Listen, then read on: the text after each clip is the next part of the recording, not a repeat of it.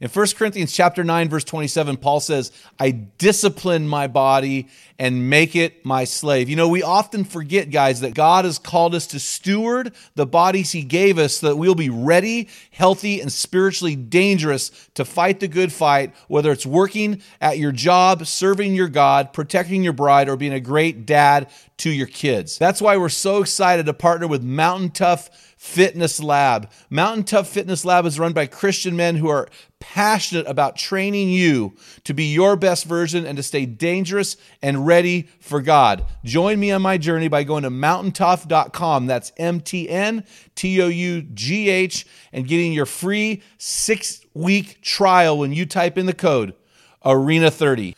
You won't be disappointed. Stay dangerous.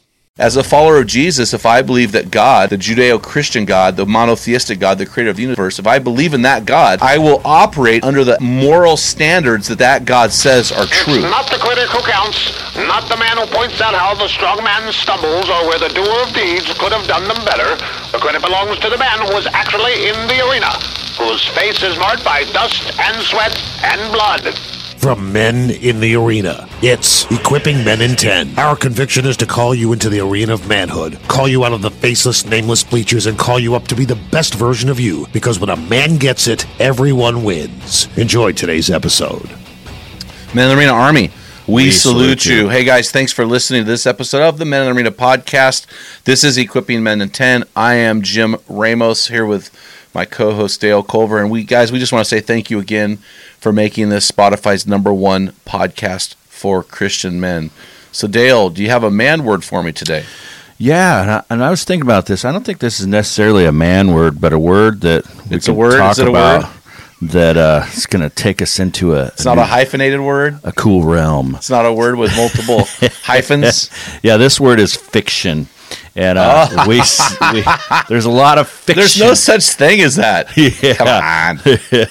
it's all relative, It's isn't it? all my truth. Yeah, that's right. So, yeah, uh, there's so much fiction anymore. It doesn't matter what news uh, channel I watch or anything. I just remember back in the day when I was a kid, you could turn on the news and they just told you what was happening. And they weren't trying to convince you of something. It was just like, hey, this building burned down. It's just fact. We're at war. That's a fact. You know, whatever. It's just, you know, it is what it if is. a boy has a penis, that is a male. Yeah, it- That's a fact. It, and it was easy to sort out what was you know happening because it that's what was happening. And so today uh, we don't we don't. There's so much fiction, and and it seems like the world loves fiction. Well, and worse than that, the world uh, tells you that if you believe truth, you need to shrink back from that and get your facts straight because truth is not about the truth anymore. It's about my truth. Mm. But you know, Hebrews ten thirty nine tells me we are not of those who shrink back and are destroyed. But through faith are saved, and so in this world more than ever, we need to lean into the truth. And I'm, that's the one thing we get feedback every day we get feedback from guys saying, "Man, I just appreciate that you just speak it unapologetically." And and that's the deal. It it takes guts to do it, but our world desperately needs the truth. And if we have to die on the hill of that, uh, hey, where's the sword? I'll jump on it, face first. You know that. You know so.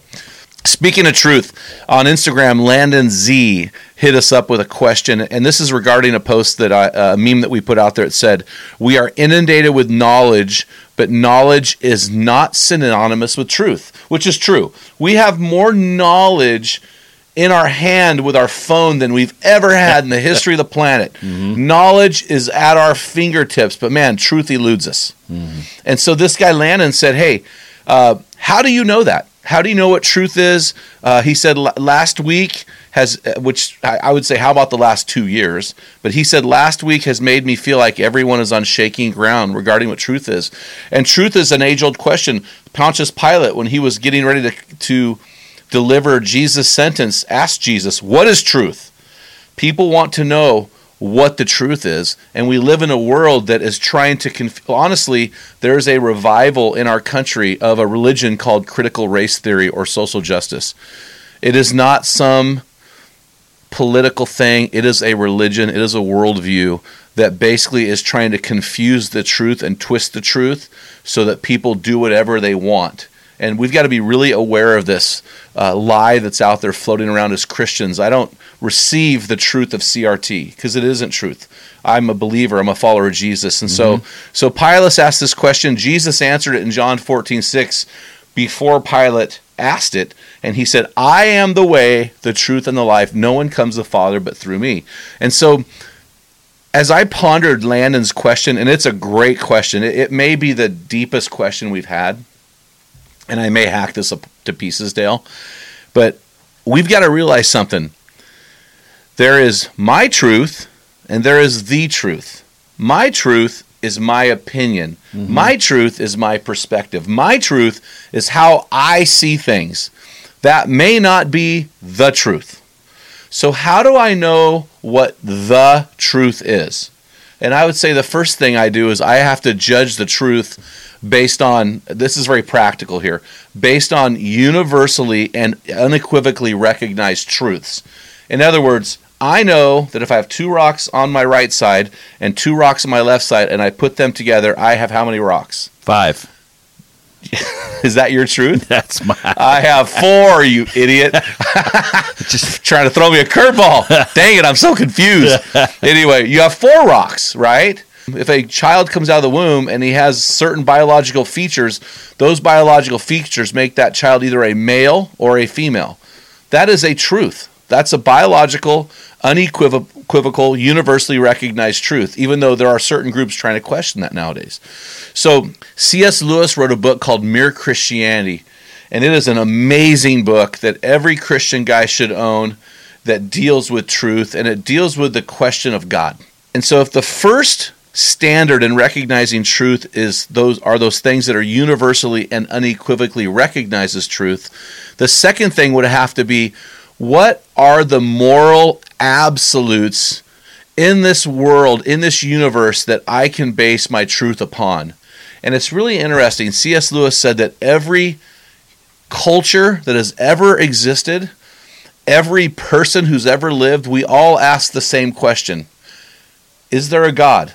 We all ask that question. I've mm-hmm. never met somebody who hasn't because an atheist will say, Well, I'm an atheist. And I'll be like, Okay, so what what does that mean to you? Oh, it means I don't believe in God. And I say and I say to them, "Wait, what?" I don't believe in God. I'm I- what? You, well, you just said I don't believe in God, right? And they say yes. And I say, "Well, you your statement of unbelief is actually a statement of faith. If you didn't believe in God, you would never say I don't believe in God because God would never be a concept that you've entertained. The very fact that you say I don't believe in God is a statement of your belief in something antithesis to God. So in actuality, you do believe in God because you just told me you do. You just reject Him, and they they just become unwound at that point because they can't comprehend it. We all have this God-shaped vacuum. We all have this thing that we want to understand who God is.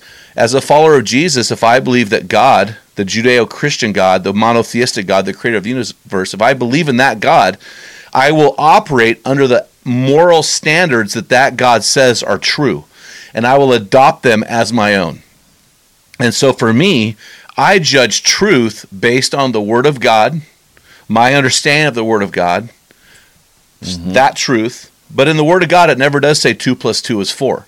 So I have to go to universally and unequivocally recognized truths, and I combine the, the truth of moral absolutes that I gain from the Judeo Christian worldview, I, I, I combine those with these universally and unequivocally recognized truths, and that's how I discover my truth.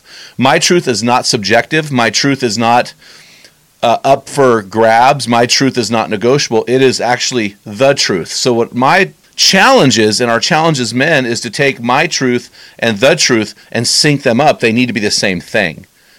If my truth is not the truth, then I need to change.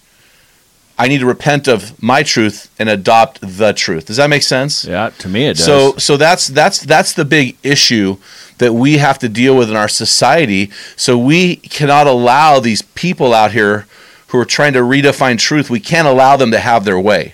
We have to call that out. We, when we hear those weird phrases out there that we've been hearing lately, and I can't put my finger on just one, we have to call that out. And we have to, in love, in love, speak truth. In love, speak truth. So uh, that's all I've got, man. You want to drive us home? Man, make sure you head on over to meninthearena.org and grab your free copy of Tell Them What Great Fathers Tell Their Sons and Daughters. And sign up to join one of our many virtual teams by clicking the Join Our Program button. Until next time, feel the wet sand on the arena floor, hear the deafening roar of the crowd, taste the sweetness of victory, smell the stench of battle, get in the game, get dirty, grind it out, and Be a man. You've been listening to the Men in the Arena podcast. If you hunger to be your best version, then join thousands of men from around the world in our Men in the Arena forum on Facebook. This is the best place to have open discussions around the topic of biblical manhood. Make sure to explore our website at meninthearena.org, sign up for the weekly equipping blast, and take advantage of our many free resources designed to help you become your best version of a man. Thank you for listening to this episode of the Men in the Arena podcast. Remember, when a man gets it, everyone wins. What type of dad are you? Guys, in my 35 years of ministry, I've noticed that guys basically fall into two categories. And in those categories, there are four types of dad or four phases that you pass through as a dad. We just dropped an amazing quiz to help you discover what type of dad you are. Find out what type of father you are and get our custom resources fit to meet the needs and the questions you are asking. Head on over to menarena.org, join 20,000 men from around the world, and find out the type of dad you are.